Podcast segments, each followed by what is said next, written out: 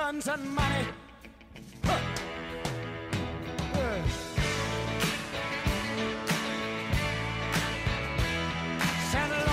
Guns, and money. Welcome back to Conduct Detrimental, episode number 58. The Carl Banks episode, number 58, the greatest uh, New York Giant outs, right outside linebacker of them all. He should be in the Hall of Fame. But in any event, we acknowledge his greatness on this broadcast. Joining me today, as always, is my co host, Dan Lust. And of course, I'm Daniel Wallach. Dan, how are you today? I'm good, and if uh, anyone either forgets my name or your name, uh, it's pretty easy. Just just say Dan. One of us will respond to it. Um, so uh, Dan, I am I am very good. Uh, again, uh, just I feel like it's every week we have these new and interesting legal issues that pop up. Sometimes uh, uncharted territory, as we'll get into, and then others um, stories that just have a, an interesting turn that we might not have seen before. Um, but Dan, I'm I'm ready to jump right into this. you ready for the the rundown? Yeah, what's the rundown? I think I think I have a, a, pretty good clue since we talked about it before the show. Uh, but let's frame the episode for our viewers. I mean, we've had a, a pretty dynamic past couple of days. So why don't you lead with it? Dan, that was the part where you're supposed to pretend that we didn't talk about this ahead of time and we're, we're all setting this up. But it's okay. It's okay behind behind the scenes. Okay, so number number one, uh, we had a, a, very eventful week last week. It was right after we recorded. Uh, it's the we'll say the boycott season across uh, sports. It started in the NBA and made its way uh, around um, you know a number of different sports. We want to get into the legal ramifications of that, exactly what transpired, and maybe what uh, is in store for the future. Uh, number two, the story that Dan and I uh, we dedicated an Instagram live to. If you missed it, uh, it's available on my feed. We also have it on our YouTube feed. Um, but that's this Nebraska lawsuit. These players suing the Big Ten. Um, so we're not going to dive into um, you know all the issues we addressed, but the new development. There has been a response filed by the lawyers for the Big Ten, so we want to get into that. Um, and uh, you know, there's a couple more developments in the Big Ten uh, in this past couple days as well. And last but not least, a story that, that we've hit a few times um, but we keep going to that well because they keep leading us there. That's the Washington football team. Uh, every time we bring them up, Dan, I, I, feel like it's with something negative, but you know, it's it's ripe ground because uh, if you were a uh, professional football team, you're one of 32. You're in that spotlight. So uh, we're going to go over the newest development in Washington football team uh, uh, hot water. So that being said, Dan, let us start with what I'm calling boycott season. Started in the NBA um, with the Milwaukee Bucks. They were supposed to play Game Five uh, was it game five? Yeah, game five of the NBA Finals against the Orlando Magic. Um, there were reports earlier in the day that there was potentially some talk of a boycott uh, with different teams, be it the, I think it was the Sixers and the Celtics. Um, but the first slate of games that day was going to be game five of the first round of the Magic and the Bucks. So the Magic were on the court ready to play. No Bucks. Bucks were in the locker room. Uh, and uh, the Bucks decided not to come out. Word went to the Magic. Uh, the Magic apparently just said, we're not ready to accept a forfeit. We're not going to do that, but you know, um, we'll leave it to the powers that be. So uh, that spurned uh, from that decision not to play. Call, call, it a boycott. I'm not sure if it's a strike yet at that point, um, but that led to uh, the statement being released by the uh, you know commissioner's office in conjunction with the union that they were canceling. That's my dog Harper. Well, she's she likes to make a certain cameos, but that led to an appearance uh, from a joint statement from the union and the league that the rest of the games, the rest of the NBA games would be postponed until further notice. So those didn't resume uh, again until uh, it was Saturday. Meanwhile, uh, postponements or boycotts, whatever you want to call it, started taking place uh, in the in the Major League Baseball, in the NHL, as well as the WNBA. Um, so, Dan, uh, you know, we should we should kind of unpack it. But what were your your overall thoughts as this was unfolding? Well, I mean, it's, it's interesting to see the reactions and the expedition or lack thereof by the different leagues you see the NBA uh, taking a leadership role right away because the clear line of authority and respect for Commissioner Adam Silver, who may be you know the most progressive and who gets a commissioner in the history of professional sports, and he has a great working relationship with the uh, NBPA uh, head Michelle Roberts. So the so the quickness and the on messageness of the NBA is, I think, a reflection of the leadership and the partnership truly a partnership that they have with the players. By contrast, uh, the NHL played their games that night. No statement from the players. Nothing. A complete complete radio silence from uh, NHL Commissioner Gary Bettman and the rest of the leadership. And then, of course, a day later, It took a few of the players. Uh, Vander Kane in particular. Yeah, Vander Kane in particular, mm-hmm. and I think uh, one of one of the Minnesota Wild players uh, was it uh, Dumba. Um, I'm, I'm, not sure I have his name correctly. It took some of the African American uh, significant players in the in the NHL to basically rally the cause. Uh, when Gary Bettman probably should have been front and center on this early on, and it is a disgrace that the National Hockey League played uh, forget playing games but did not even address the issue. But i give them credit. A day later uh, they they were able to at least uh, move fairly quickly uh, with a similar decision to cancel games. So i think the league does deserve a little bit of credit after initially fumbling the snap. So um, I think the the and we'll say any if there's any com- comparison, it's not really, but um, a couple years back with the Donald Sterling situation with the Los Angeles Clippers, um, at the time, that was the you know the uh, the Lob City uh, Clippers. That was Chris Paul and Blake Griffin um, and DeAndre Jordan. And while um, I remember this well because there was a lot of conversations like Dan, you and I are having. What should the players do? How should they protest this ongoing Donald Sterling thing? Um, so there was talk potentially of them boycotting that game, and they were coincidentally playing the Golden State Warriors pre pre full out dynasty. And the Warriors said, "Whatever you guys do, we're willing to go along with it." Um, so back then, the Clippers decided we're going to play, but we're going to turn our warm up jerseys inside out and then like throw them into the middle of the court. Which I, I don't. I mean, listen, I'm I'm all for player empowerment. I'm all for make you know players making demonstrations if that's you know it's their sport, stuff that that's what they want. I'm not sure if throwing a jersey in this you know warm up jersey in the middle of the court and then playing says as much as a full uh, boycott and not playing. So um, you know, kind of why we wanted to address this on the legal level. First, as Dan kind of notes, how did this issue get solved? Um, it's Adam Silver, a lawyer, and Michelle Roberts, the head of the Players Association. Um, she's also a lawyer. Those guys getting together and hammering these issues out. Now, whether you want to call this a boycott um, or a strike, and there's a particular term that applies here, it's called a wildcat strike. That's when players are striking and making a labor demonstration without the consent of the union. Um, and by all indications, that's what occurred here. That um, the Milwaukee Bucks, whoever was organizing it, be it you know, Giannis or whoever was actually doing it behind the scenes, that the full union was not on board, which would uh, classify this technically as a wildcat strike. Still, though, in order to be a strike, just just using common sense, you have to be striking against your employer with some type of you know action. You want something from your employer, right? Or else you're just striking in general. So initial reports from the Milwaukee Bucks locker room is that they wanted a to speak to the Milwaukee, you know, the, the Wisconsin legislature, and they wanted to make uh, social injustice change still, uh, to me, you know, just looking at it, I don't really think you're striking against the NBA at that point. Um, and over the next 24, 48 hours, word came out that once the union all got on the same page, they had this uh, big conference room. I think it was 250 people in the room from uh, Pat Bev, who had his own um, his own little controversy, and LeBron, um, you know, and Kawhi, a lot, and Chris Paul. All the players were together in the room, and they came up with a kind of coordinated plan. Uh, and you know, the highlight of that being they wanted NBA owners to provide their arenas, their empty arenas, for polling places for the upcoming election. So that's more of a demand uh, that was made toward the NBA owners. And then again, Dan, just to your point, Adam Silver turned around really quick. We're not necessarily going to know the exact parameters of that deal, but something was hammered out behind the scenes because um, just if you were following the news, like you guys, you know, you know, Dan and I do every every notification I get on my phone, uh, LeBron uh, and Kawhi, you know, not necessarily them, but we need the Lakers and the Clippers in these informal polls were choosing not to play when the rest of the teams in the bubble were going to move ahead. So um, you don't go from that, uh, and also LeBron dropped an f bomb. He said uh, "f this," you know, and he was pissed about something. You don't go from "we're not playing" to back on the court on Saturday without some giant concession. So I don't think we've seen the end of this story. I think there is uh, some big concession that was made on the NBA's part. What do you think? But you know, in, in the end, I think we've come a long way. I mean, consider where uh, things stood three, four years ago when Colin Kaepernick took a knee. Uh, it, it, cost him his job, his livelihood. Uh, NFL owners were, uh, you know, against any notion of disrespecting or kneeling during the national anthem.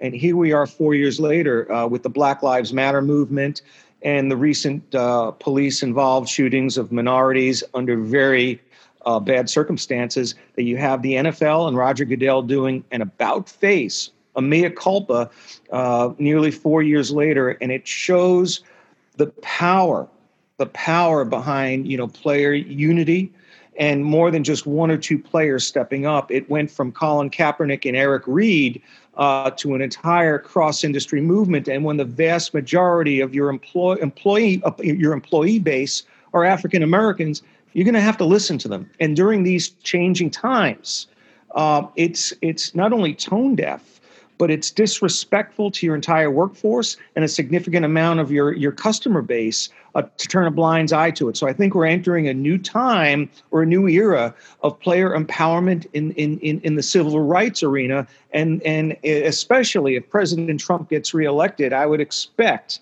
and again, I'm not trying to be political here, but I, I would expect that this uh, issue will intensify over the next four years. Does it go away if Joe Biden is elected? No, not necessarily. But I think I think the, the, the cat is out of the bag, so to speak, and the issue and the the, the player empowerment movement uh, is alive and well. And I think we're going to uh, see a lot more of this going forward. And I think you and I talked a little bit about how maybe some of these issues could be collectively bargained for so that instead of having uh, an occasional one-off uh, game cancellation, there could be some uh, you know CBA provision that addresses this issue and provides at least a process by which the players and the league uh, can agree on social justice statements and potential uh, you know cancellation or postponement of games. So Dan, I, I think um, you know I think that puts it a good bow on this boycott situation. You know I think to your point, Dan. This is not uh, in the world that we live in today with player empowerment. I don't think this is the last we're going to see of potential uh, boycotts and strikes as an agent of change. Um, I will say, and I, I heard, uh, you know, a big fan of, um, you know, the Ringer podcast. Bill Simmons had a really good point on his interesting podcast and his last podcast. You know, people like you and I, Dan, we talk a lot about sports, and a lot of people in the country, right? They turn their minds off and they watch basketball because they really want to watch the games, or you know, baseball or hockey, um, and whatnot.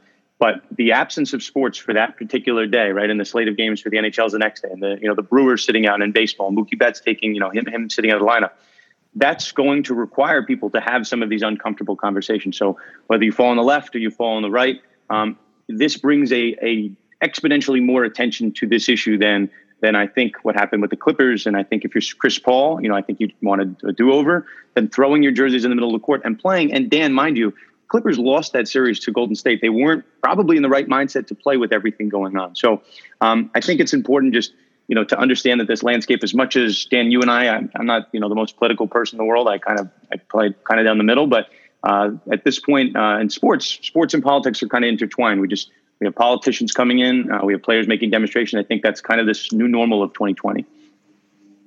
Absolutely, it's a good way to good way to end this. I think this is going to be a recurring story. Uh, and you know, whenever there's a, a, police shooting of a minority, I mean, it just seems to be happening with uh, fairly frequent occurrence, even during these times. Shockingly, so uh, we haven't seen the last of these, and I think it's about time that sports uh, mirrors the debate in society. I think this is a good segue. Uh, Dan, you mentioned, you know, uh, and I agree, politics are part of this conversation.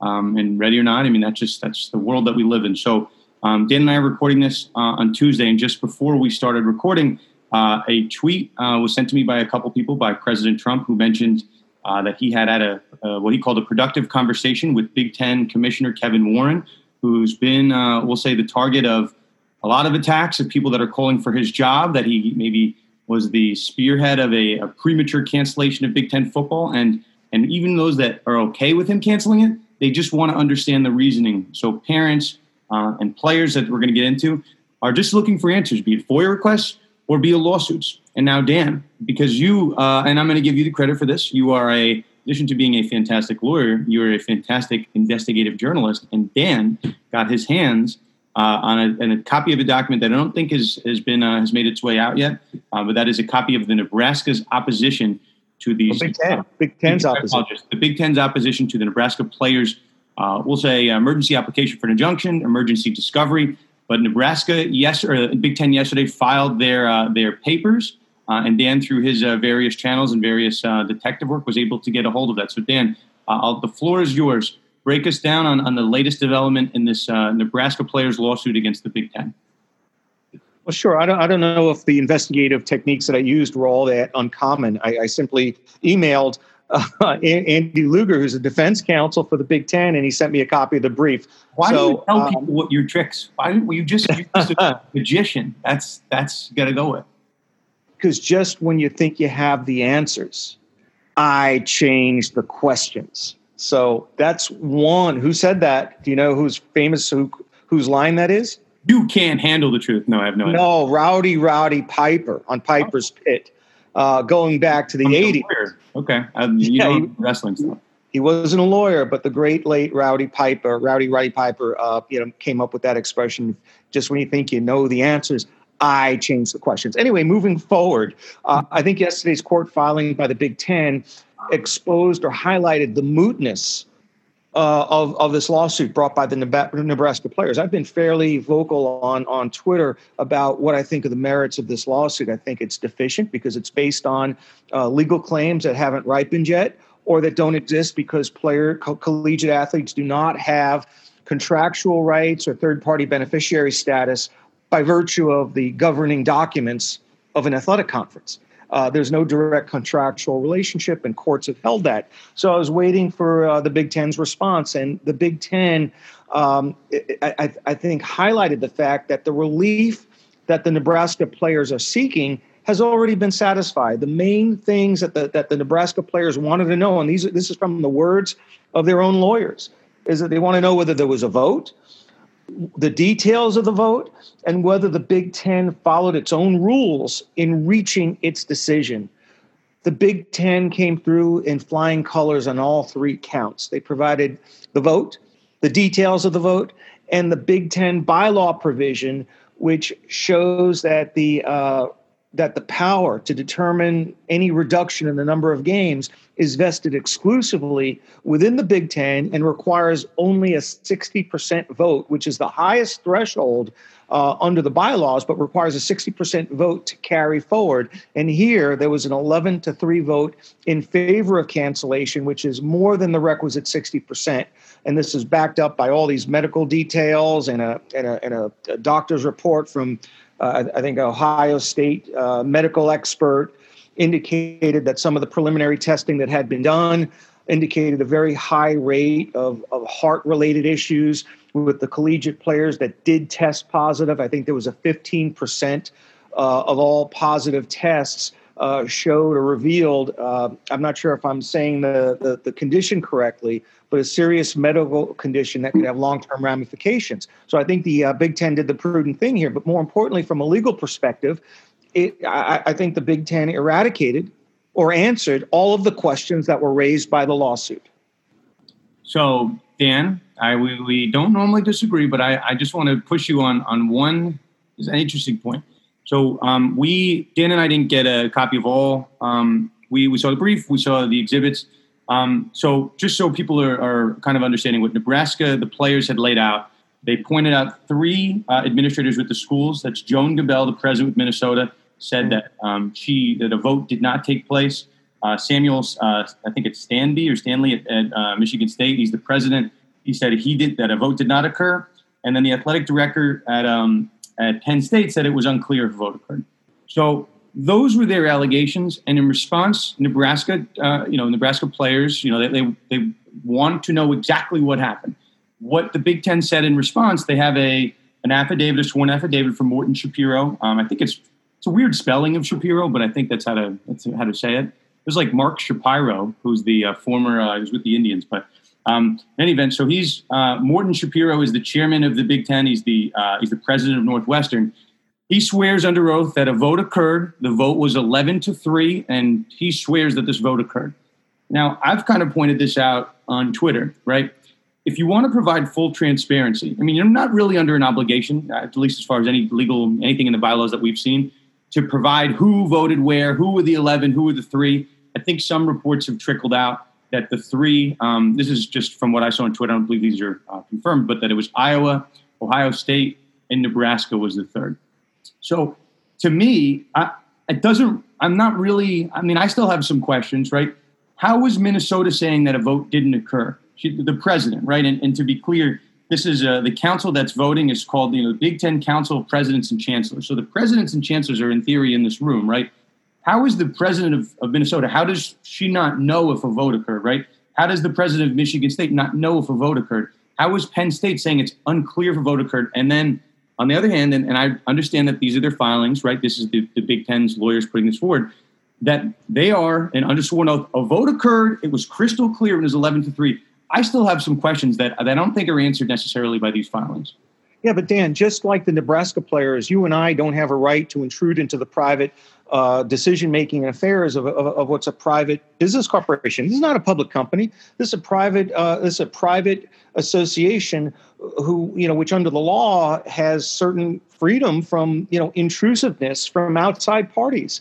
Uh, I understand that the coaches, the players, the parents, uh, maybe even some uh, university you know high level officials want to play football, but but the Big Ten is under no obligation to provide you know transparency into its vote that's why it's a private association and and certainly it's done more than enough so far um, because you, you, know this this is the whether or not a vote has occurred.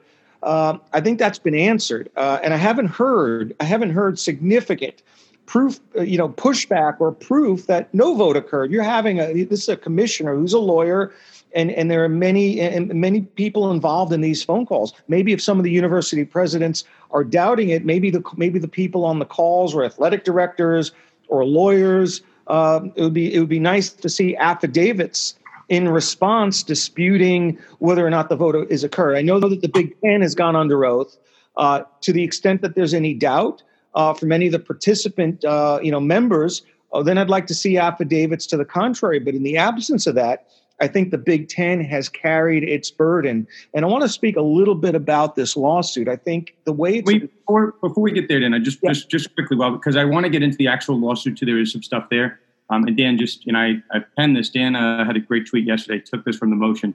This is a discovery motion in search of a case. That's uh, directly from the, the, the Big Ten's brief.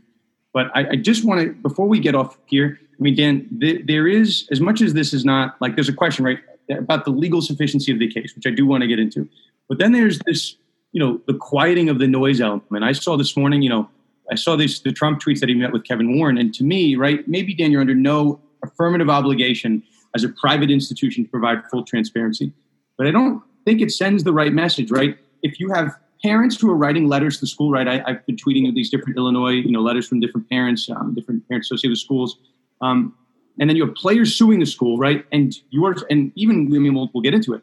But your position is that you're not under an obligation to provide this discovery, right? But meanwhile, Kevin Warren, the commissioner of the conference, is publicly, uh, and you know, it's, it's out there that he's met with President Trump and had a 15 to 20 minute conversation. So you're providing the transparency to the president of the United States, but not to your own parents and players. I don't think that sends the right message for the Big Ten, and, and it's going to invite them lawyers like Tom Mars sending these FOIA requests to Dan. 13 of the of 14 schools in the Big Ten are public institutions, and we'll have to answer that discovery. So I don't yeah. think it makes sense to fight it here, but allow it over here, if that makes sense. Well, I'll, I'll agree with you on the transparency issue. While under no legal obligation uh, to provide details surrounding the vote, I think it would have been um, pro- probably uh, a wise thing, at least, or the practical thing to at least, uh, if, you, if you're going to announce the cancellation of the season, say that a vote occurred. The vote was 11 3. I'm not going to tell you who voted what, but right. the vote actually did occur. He's coming out a month later. And, and, and, and, I think I, I think uh, Kevin Warren flunks the transparency course. F. He gets, he gets a grade of F because he could have nipped this controversy in the bud by providing the same details that, that, that he provided yesterday in a court filing, but providing them a week or two weeks ago. I think it would have nullified. No brainer. Uh, yeah, it would have been a no-brainer and would have nullified some of these some of these items. And I don't put much credence in a public records request or a FOIA's requ- FOIA request because those responses are within the exclusive control of the universities. They are under maybe a statutory obligation to provide responses within X number of days, but you know very well, and I and, and I've been on both sides of public records requests. There are a number of statutorily recognized exemptions and the most common one would be uh, the exemption for trade secrets, the exemption for proprietary per, uh, business or confidential or financial information. And all of these records surrounding the Big Ten playing football or not playing football,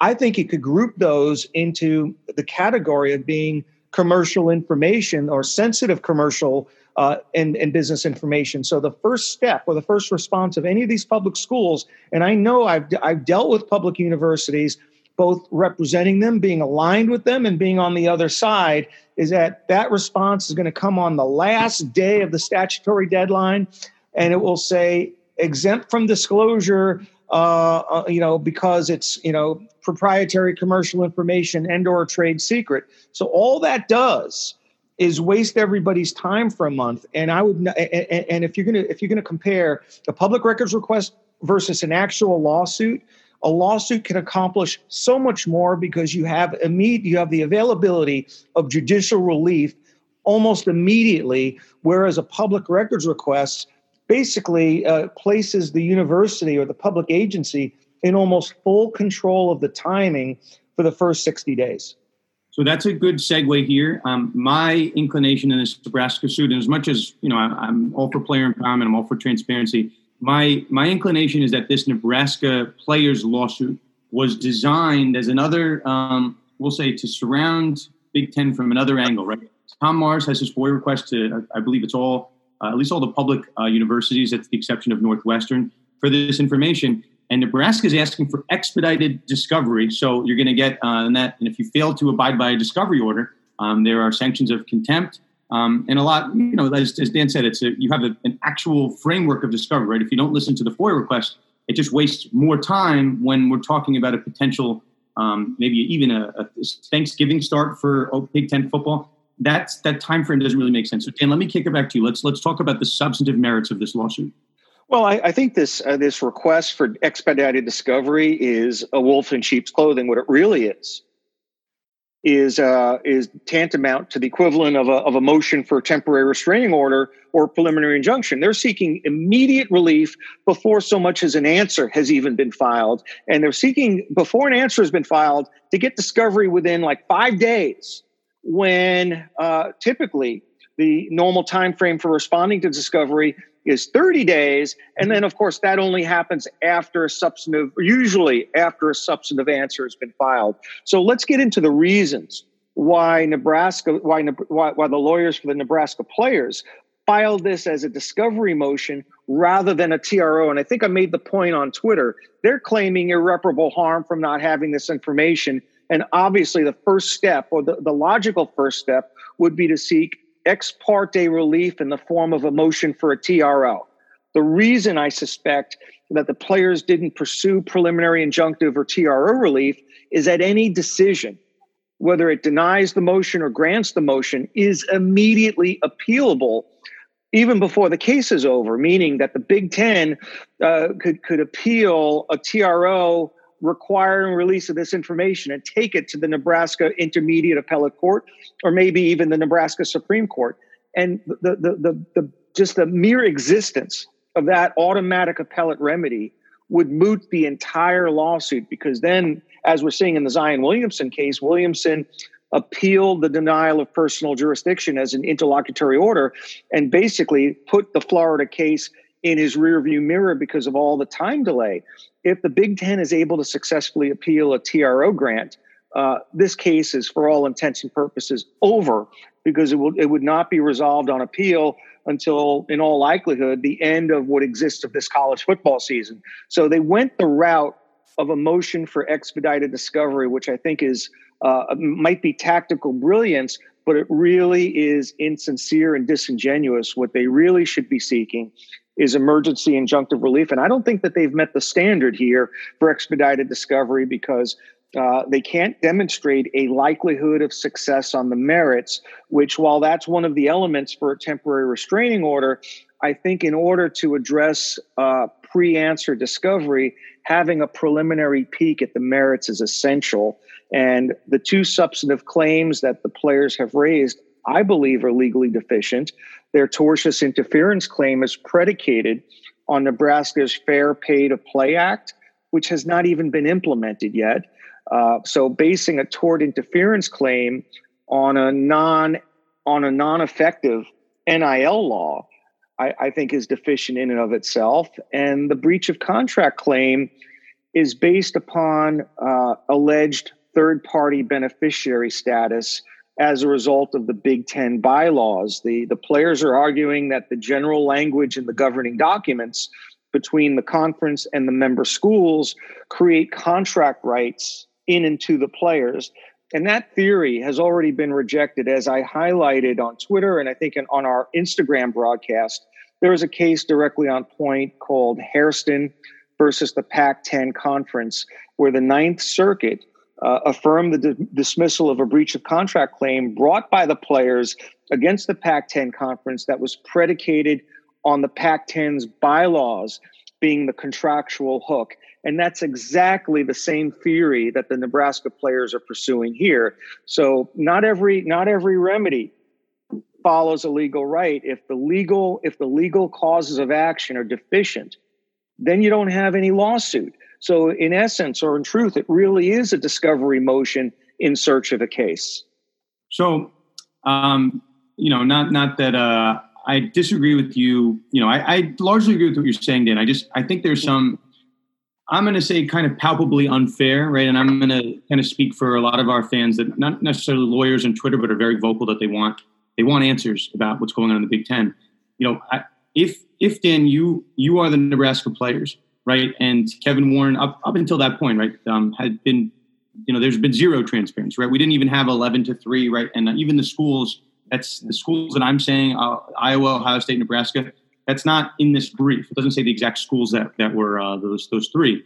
So if I'm a Nebraska player, before I want to file a TRO, I, I want some answers, right? I want I want some discovery. I want to see what happened. And even now, Dan, you know, I'm just playing devil's advocate here. I don't know if I actually believe this, but we got uh, a statement. Obviously, Kevin Warren, um, you know, uh, and we got a. It was um, Morton Schapiro, who's the chairman and he's president Northwestern. That still doesn't answer my questions. It doesn't answer my question. Maybe, maybe I'm not entitled to them, but if I'm going to have a lawsuit in, and I know you and I spoke about this in a previous podcast, in order to disrupt the, uh, we'll say the the rules and bylaws of a private institution, you need some evidence of egregious conduct. But how am I going to get the evidence of egregious conduct if you guys are keeping all of your mouth shuts, right? If, if you're doing a unified front, no one's saying anything.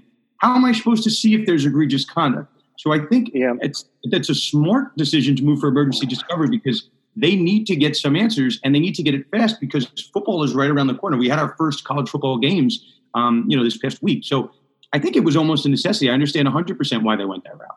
Yeah, but the law is very well settled in this area. I know, you know, you and I may want answers. Players want answers, and I'm I'm ordinarily 99.9% uh, of the time sympathetic to players' rights. I tend to, uh, you know, lean heavily on the side of player rights versus the you know leagues, teams, the institutions, and my record is redoubtable on that. But in this case, uh, the law is a fairly significant barrier, and, and the courts have historically um, deferred to the decision making of private associations and have been loath to interfere with that decision making, barring unless certain exceptions have been met. And one of the exceptions and in fact, the exception that was raised by the players in their lawsuit is that the Big Ten failed to follow its own rules. And but what we learned. There might be some evidence of that, Dan, because again, uh, they didn't correct. This is just the lawyer, journalistic, whatever. There are three individuals with we talked about Joan Joan uh, Gabel, Minnesota, Michigan State, Penn State, who are sending pretty clear signals that they don't believe a vote actually occurred. So now you just have an issue of credibility. But I think there is some evidence that that a vote, if they're saying a vote didn't occur, a president who should be in that room, two presidents. I mean, that's that's at least some evidence that they didn't well, follow their bylaws. Well, unless they're filing affidavits in support of the Nebraska's uh, Nebraska players lawsuit, statements made like that in the press are of actually of absolutely no import uh, in the context of this motion or in the context of this lawsuit. I think the Big Ten or the commissioner of the, of the Big Ten has discretion to determine uh, whether a vote has taken place, whether the rules have been followed. And I think what, what they've put out there in their in their formal legal response is one, a vote has occurred. This was the vote. Uh, here's who voted for, who's who voted against. Anything beyond that such as uh, you know getting at the medical evidence and, and, and all the other underpinnings of the decision, I think is beyond the purview of, of what's allowed, beyond the purview of the lawsuit, and I think intrudes upon the the private it intrudes upon the business of a private association. I, I think they, I think their um, allegations have been answered in large part with the production of this vote. And could this lawsuit have been um, uh, negated if Kevin Warren had been more transparent early on? I think so, and I think it's a major failing on on on his part. But I just don't think that anybody can can just you know demand these these items and information from a private association. There may be political reasons and relationship reasons with with colleges, with fans, with parents, with students. There may be a, an, an abundant number of good reasons to provide transparency, but legally, I think the Big Ten has already met its obligation. So that's where Dan, you and I see eye to eye. I don't if you're going to provide this 11 to 3 vote, right, and you're going to meet with the president, um, just two, three weeks ago, right, you weren't providing any transparency. So I don't understand that unless something changed. Now, Dan, you know, the, I, I want to note um, in these exhibits, we were given a, a, fully, basically an almost entirely redacted version of the bylaws, other than Article 5 of the Big Ten bylaws called the Board of Directors. So the one that, that is uh, applicable here is Section 5.2. It's called Conditions for Actions to Take Effect and Assignment of Responsibilities all actions relating to the following matters of the corporation, corporation meaning the Big Ten, are reserved to and may take effect only upon the vote of not less than 60% of the entire board of directors. So there's four different um, versions. The one uh, that I believe is the one that, that's referenced here, it's number three, uh, subsection D. Says, uh, again, a vote of 60% of the members has to uh, occur in order to, and this is subsection three, reduce the number of sporting events in a member's schedule. So um, essentially, you're reducing the amount of games to zero for everyone across the board. So, Dana, again, um, you know, we're the play. I'm wearing the plaintiff's hat. I'll play devil's advocate. The word, the key word there is reduction. I didn't see the word elimination or cancellation. Well, reduction to zero is. Yeah, yeah, obviously. But if you're going to cancel the season, it's not a reduction; it's a cancellation of the entirety of the season. I, and I think, I think if I'm playing devil's advocate, I would say, well, you can, as Big Ten, you could decide whether you want to play eight conference games or nine, depending upon TV rights and and and availability of other schools. I think those words um, could be construed to mean uh, variation in the number, but not the outright cancellation. And well, I would that, say a variation from like 11 to zero would still be, you know, still be reduction. Yeah, yeah yes. Is, right. But so, the, this is um, not just semantics. I, I, mean, it's not just no, semantics. Any they could instead of the word reduction, they could have been used any alteration in the number of games played. Uh, no, reduction I think implies uh, a, dim, a, diminution of the number of games, but not a cancellation. But I think I think I think the uh, I, I think the language is broad enough to cover cancellation. I'm just pointing out that that there could be two reasonable interpretations of that word uh, for which maybe extrinsic evidence should be considered. So the, what I don't, and I'll agree with you there, Dan, but I, I, think what there is, there can't be two interpretations. That's the section I read first. There has to be a vote uh, of not less than 60%. So for purposes of the Big Ten, in order to accomplish whatever Dan and I are arguing about, the semantics, reduction, elimination, uh, for the Big Ten's purposes, that has to be nine of 14 members have to vote, vote for, for some type of change. So the, the reports, if you're just going to, you know, uh, obviously I read, I read everything on Twitter, verified, unverified, to try to get a full picture. The reports coming out were that there was, there wasn't really a consensus on anything. Kevin Warren just said, we're going to go this way. And, you know, everyone, I want to have this unified front. So the fact that now an 11 to 3 votes coming out, again, you know, as a plaintiff in a lawsuit, um, there is a motion in, in uh, federal rules, obviously one in state rules, failure to state a cause of action. But on day one, right, you're not expected to have all the information. That's why you have discovery. That's why you're allowed to have some form of depositions. Um, I, I, would say there's a very reasonable version that occurred that, uh, you know, maybe there was a somewhat of a consensus, maybe a vocal, uh, one or two people that were vocal. Maybe it was even Northwestern and Kevin Warren that said we should cancel. And raise your hand if you really feel diametrically opposed to that. And then Ohio State raises their hand, Iowa raises their hand, Nebraska raises their hand in that version of events, which I think is plausible. And I mean, again, we're just where everyone's all speculating at this point. But that's a vote of three people saying no, and the rest either saying yes or being indifferent. That scenario, which I do think is plausible, would would be an example of not following the Big Ten's bylaws because that's not a vote of not you know that's not a vote of nine plus. That's a vote of three saying no, and the rest being somewhere else. So I, I do think Dan, um, I do think that everyone would would have would would be happy if there's additional transparency. Again, maybe under no legal obligation to do yeah. so, but as much as these are private entities, Dan, these are businesses, and they're in the business of getting top recruits, top families. Mm. And I don't think fighting top families, top families, Dan. You can't just be a good football player. You got to have the right right pedigree. Um, but you, you get my drift. I don't. I don't. Grant Grant Hill definitely top family. You know Shane, Shane Battier, top family. Yeah, listen, yeah. great. Uh, he was on, on a Ringer podcast recently. But um, you know, Dan, Shaq, I just Shaq, great family great family. Um, and you know who's another one? Actually, you know, as a, as a brief aside, we had the passing of the great John Thompson this week. Maybe not, um, you know, the best, uh, you know, upbringing a guy named like Allen Iverson. Um, but sometimes, Dan, sometimes it take a, a, a, guy like John Thompson, a great coach, to see through the noise and, and to take a risk on a guy like Iverson. So um, I, I, I think John Thompson is a great coach, great guy. But um, it takes a village, as Hillary Clinton uh, once wrote. Yeah, but I'm, I'm, not. I wanted to make sure we give John Thompson a quick shot in the podcast. the point being, you know, you you, you will have a legal battle, and uh, you know, Dan, I have this PR background. I still I can't for the life of me understand the Big 12's public relations steps.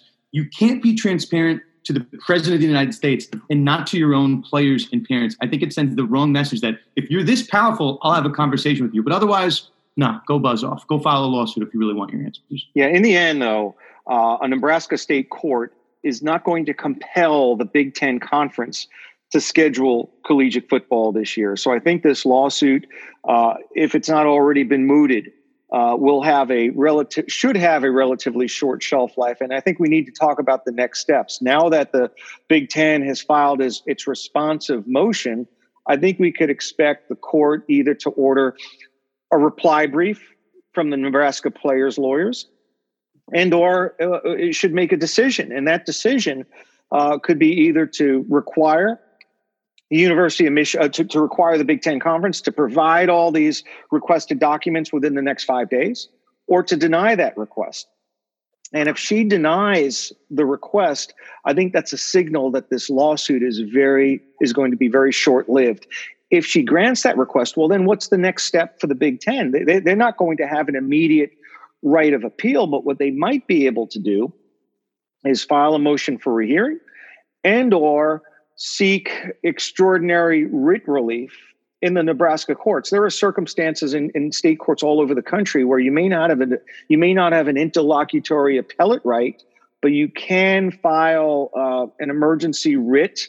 Uh, they call it in Florida a petition for writ of certiorari. Uh, most states have them, and I think you might see the Big Ten either pursue this extraordinary writ relief within the Texas within the Nebraska appellate court system, or maybe maybe try the gambit of a removal to federal court, even though that probably would fail. Um. So yeah, I mean, we'll keep an eye on it. I think it's the time frame is really tight with football, you know, basically starting. So and we'll see what comes of it. But um, let's put a let's put a bow in that. Dan and I will obviously keep tabs on that. Not um, a pin tabs, pin, semantics, okay. potato, potato, tomato, okay. tomato. Um, okay, that that'll take us to our third and final segment of the day. Um, you know, we uh, alluded to it at the top. That's the Washington football team, uh, formerly a name that started with the R. That uh, Dan and I will try not to say, but you know, we've said it for however many years. Um, so the initial story that Dan and I uh, were obviously covering this um, when there were allegations of a toxic workplace sexual harassment. This was all based on a Washington Post story in the week leading up to this original Washington Post story that I believe came out in July, if you wanted to go on Reddit and look at these different conspiracy theories, this was going to be a mega story that brought down Dan Snyder. And now, when we got a hold of the story uh, that came out in July, it was a mega story, toxic, you know, workplace sexual harassment claims. But Dan Snyder was not tied into this. It, there was no direct proof, no one willing to put their name that Dan Snyder knew anything or was actively involved in anything. Following that initial story, uh, Dan Snyder, uh, you know, maybe it was a smart PR move, maybe it was not, you know, whatever it is. He decided that he was going to, on his own, hire uh, his own lawyer, Beth Wilkinson, to perform an investigation into the team's culture and figure out what's going wrong organizationally, if there's anything going wrong. Um, not necessarily so uh, typical or presumed that a team that should be under investigation is allowed to hire their own lawyer, but be that as it may, Roger Goodell let it happen. And uh, Beth Wilkinson, whose salary was, by all indications, being paid by Dan Snyder and Washington football team, was going to get to make the final call as to her recommendations on um, any type of punishment, which Dan and I already addressed. Doesn't necessarily make that much sense, but be that as it may. The update this past week is the one that we wanted to get into, and then the change of circumstances that um, Goodell has agreed to and Snyder has agreed to. Um, a new story from the Washington Post. Again, I, I, do believe that this was probably supposed to have come all together, but we got it about a month later. Uh, is that uh, Larry Michael is a, was in the broadcasting department uh, at the with the Washington team at the time. That there, I guess, was a, a cheerleader shoot done, uh, you know, in bikinis at, you know some type of beach location, um, and there was a behind the scenes footage of, we'll say, wardrobe malfunctions. Um, but that was an inappropriate video that was shot secretly. Um, and again, the allegation from a former employee is that Larry Michael directed that this secret nude wardrobe malfunction video be provided personally to Dan Snyder. Um, and that's a very different allegation among a series of new allegations that directly ties Dan Snyder to this toxic culture, to these claims of sexual harassment. Um, now, Dan, uh, there's been some developments in this, so let me let me turn it to you. Uh, what, what's gone on as of late, uh, and what's your uh, your legal insights into these uh, new changes?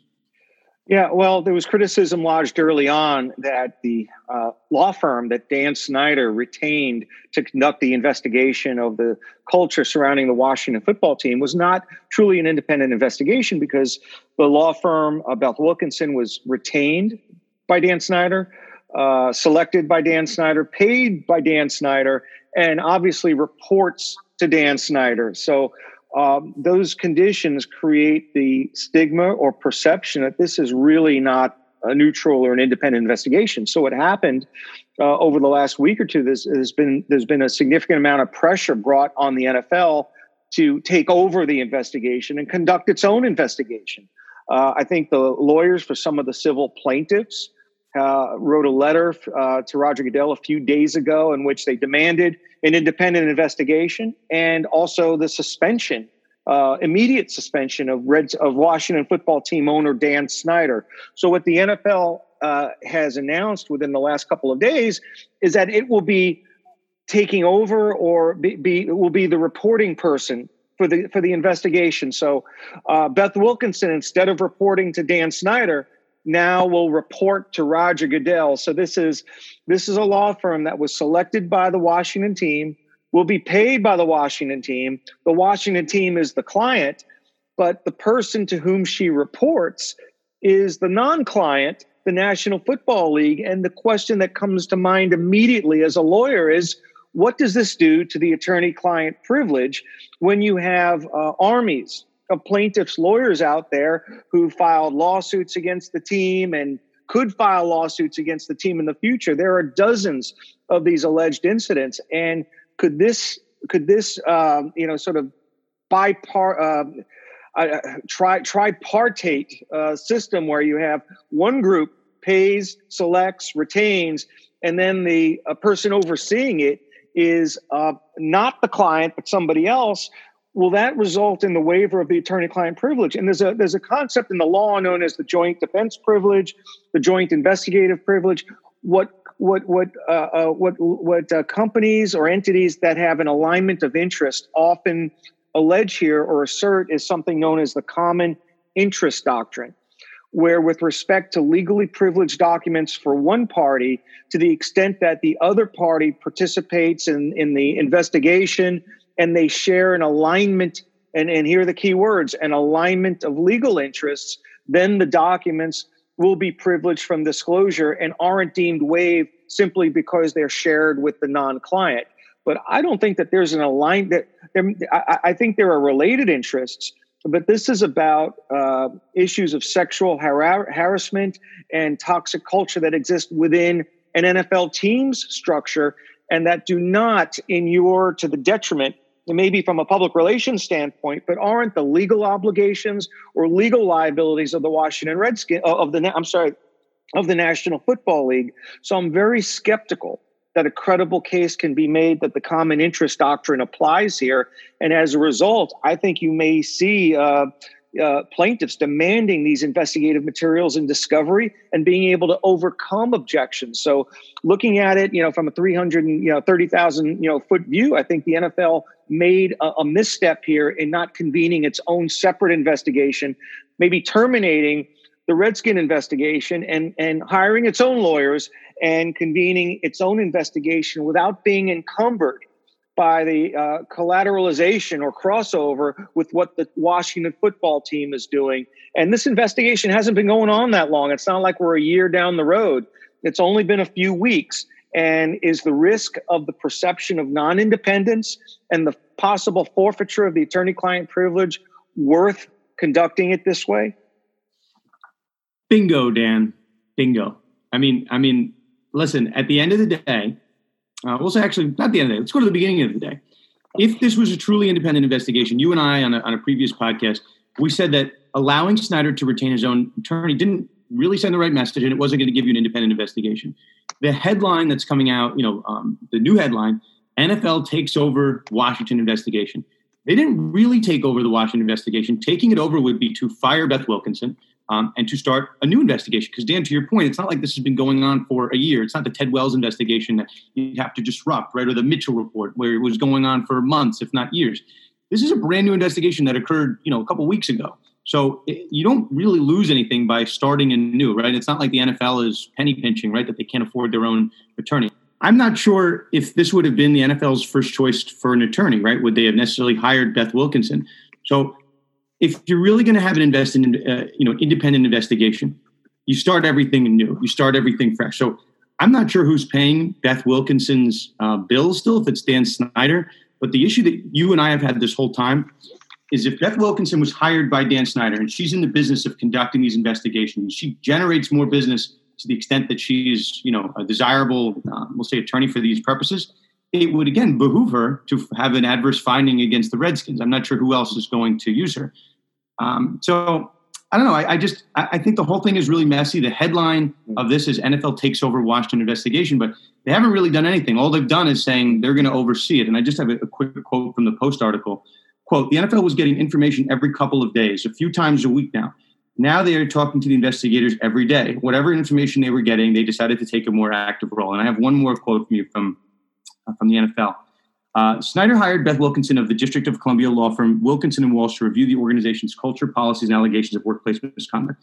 However, um, after these new reports, you know they will now report to Goodell and the NFL. So reporting to the NFL and Goodell um, doesn't necessarily mean it's kind of like superseding Dan Snyder. It just maybe means they're reporting to um, now they're reporting to Snyder and Goodell. It could be as simple as you know there's an extra CC on these emails as to what is going on. So I, as as much as I'd like for there to be a pure independent investigation, I still don't think we have it.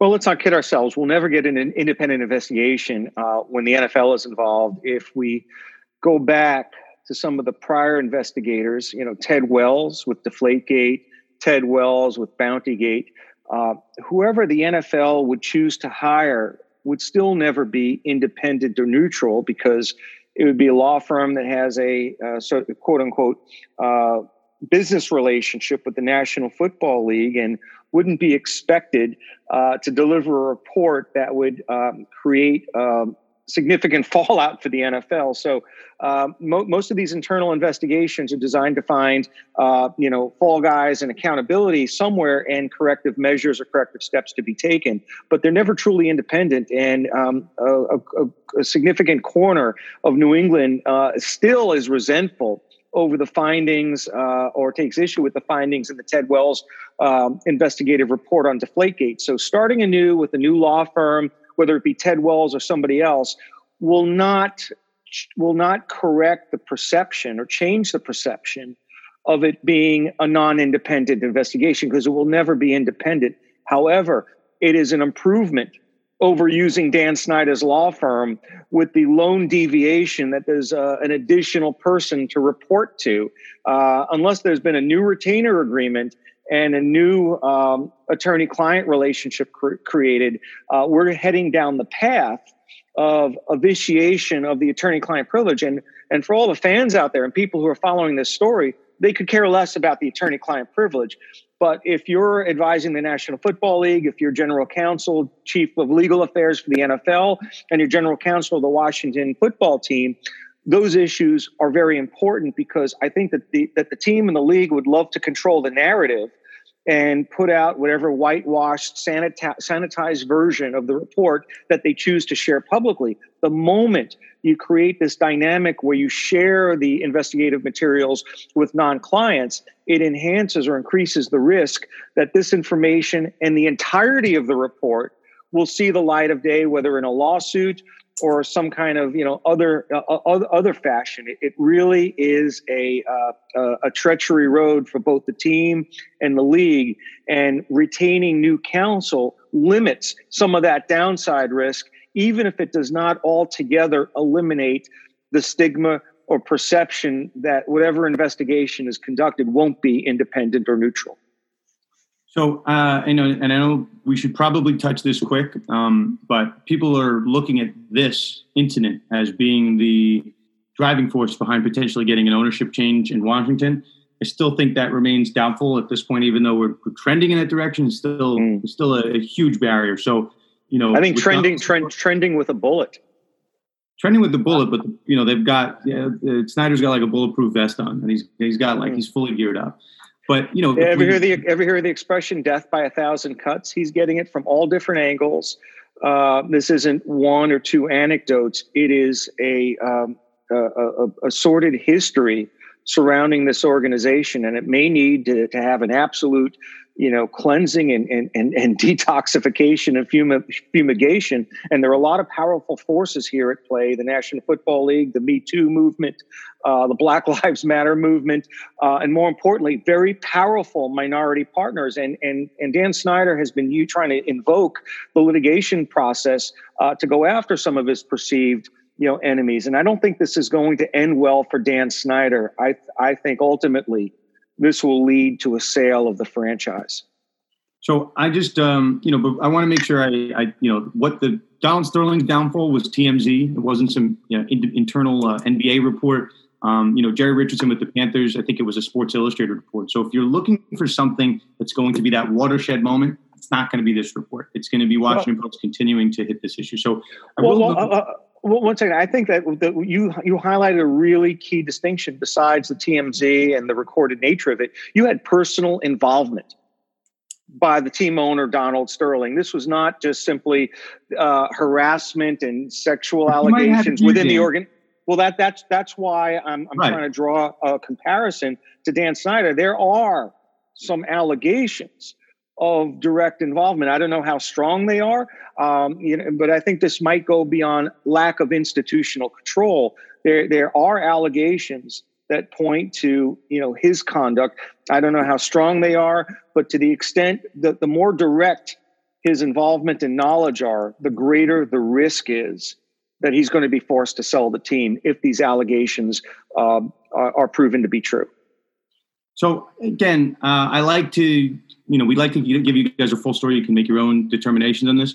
In the past couple weeks, you know, the other story we didn't address that's happened since these two allegations, Darius Guice, the Washington Redskins, you know, former first round pick, big, big guy at LSU. Uh, he's arrested on rape charges. He's released. So it's just story after story uh, with the Redskins. So um, I, I, do think the Redskins are trying to listen. Uh, again, we'd be remiss. Dan Snyder, I saw Schefter's tweet last night.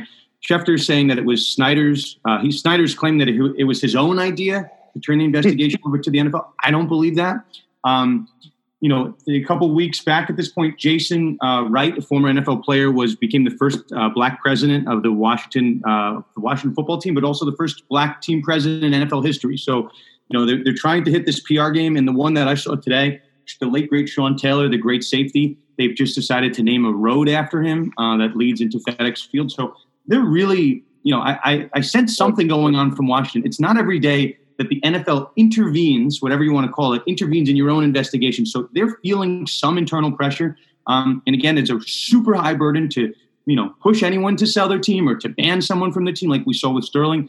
But there's something going on at this Washington football team HQ that is not normal. Sean Taylor, you know, uh, late great Sean Taylor, this was not something that happened to him last year. I think this was like 10 plus years ago, and only 13 years ago. That decision. Yeah, yeah I mean, the learning. The, right the learning curve here is incredible. Dan Snyder has owned the Washington football team, the Redskins, and now the Washington football team for nearly a quarter of a century.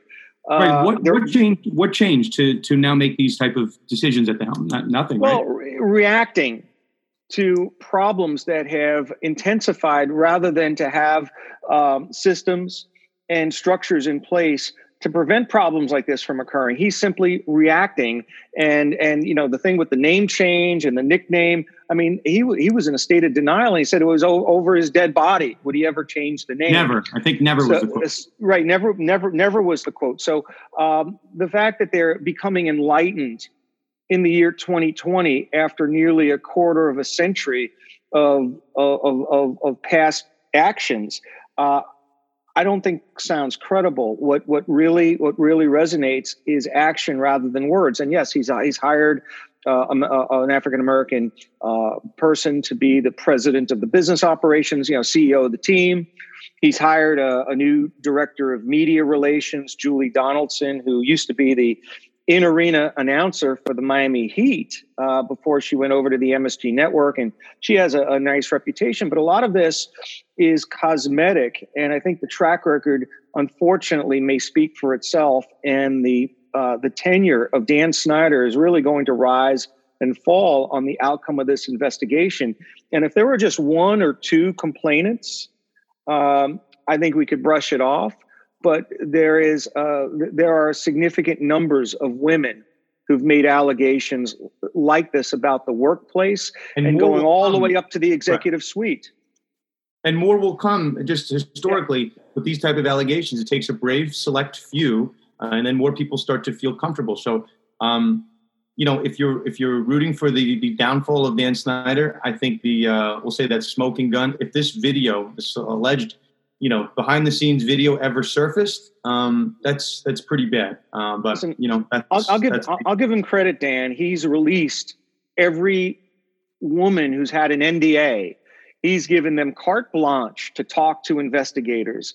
Uh, I'll give him a lot of credit for that. I'll give him credit for voluntarily, whether we believe it or not, but for supporting the NFL's taking over the investigation. So, uh, you know, I know he's trying to do so many of the right things with the decision to change the name of the team, um, uh, to, to try to do right here with the culture of the organization, but it may be a case of too little, too late, depending upon these allegations and whether there is any truth behind them. And, you know, by the same token, while we're talking about the NFL taking over an, an investigation over incidents that may have occurred many years ago, uh, there is still another NFL owner who made very recent statements that could be considered racist and sexist.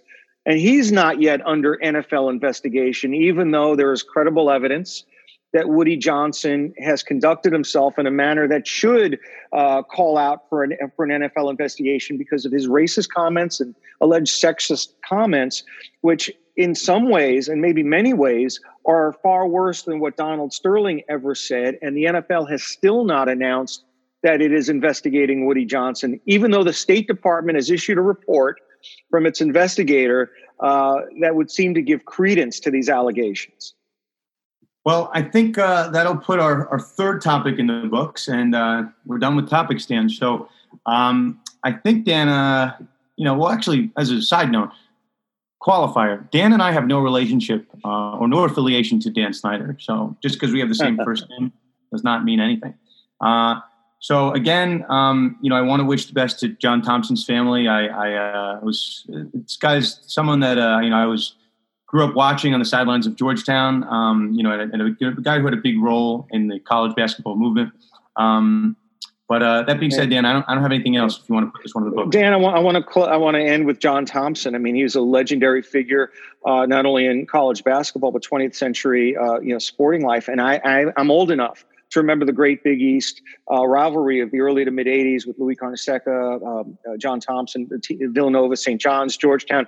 I was at the game where John Thompson unveiled the ugly sweater and basically broke character and revealed a sweater to sort of match the ugly brown and red sweater that Louis Carnesecca had worn throughout the season. And that was at a, a juncture in the 84 85 college basketball season where St. John's was ranked number one, Georgetown was ranked number two, and they, they faced each other at Madison Square Garden and, and they did a number.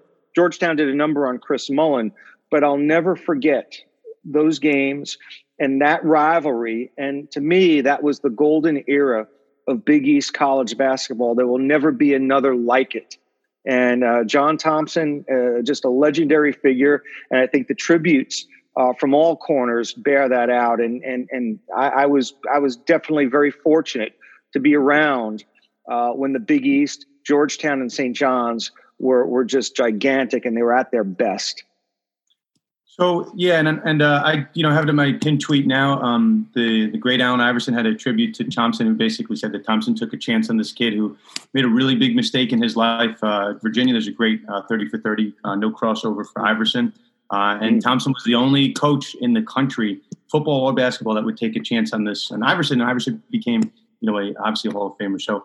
Um, I put that up, uh, and just as a lesson, as you never know who's going to come across your stuff on social media um, Baron Davis, uh, great uh, NBA player, gave it a retweet, which um, you know brought a lot of uh, eyeballs to it. So uh, appreciate that, uh, Baron, who I do not know. I am not friends with Baron Davis, but if you're listening, if you're one of the many conduct detrimental listeners, much appreciated. Um, Dan, I think that'll put us in the books. Uh, Dan Wallach, as always, has not changed his handle yet. He was at Wallach Legal on Twitter and Instagram. Uh, myself, Dan Lust, on Twitter, Instagram at Sports Law Lust. The show, Conduct Detrimental at Con detrimental.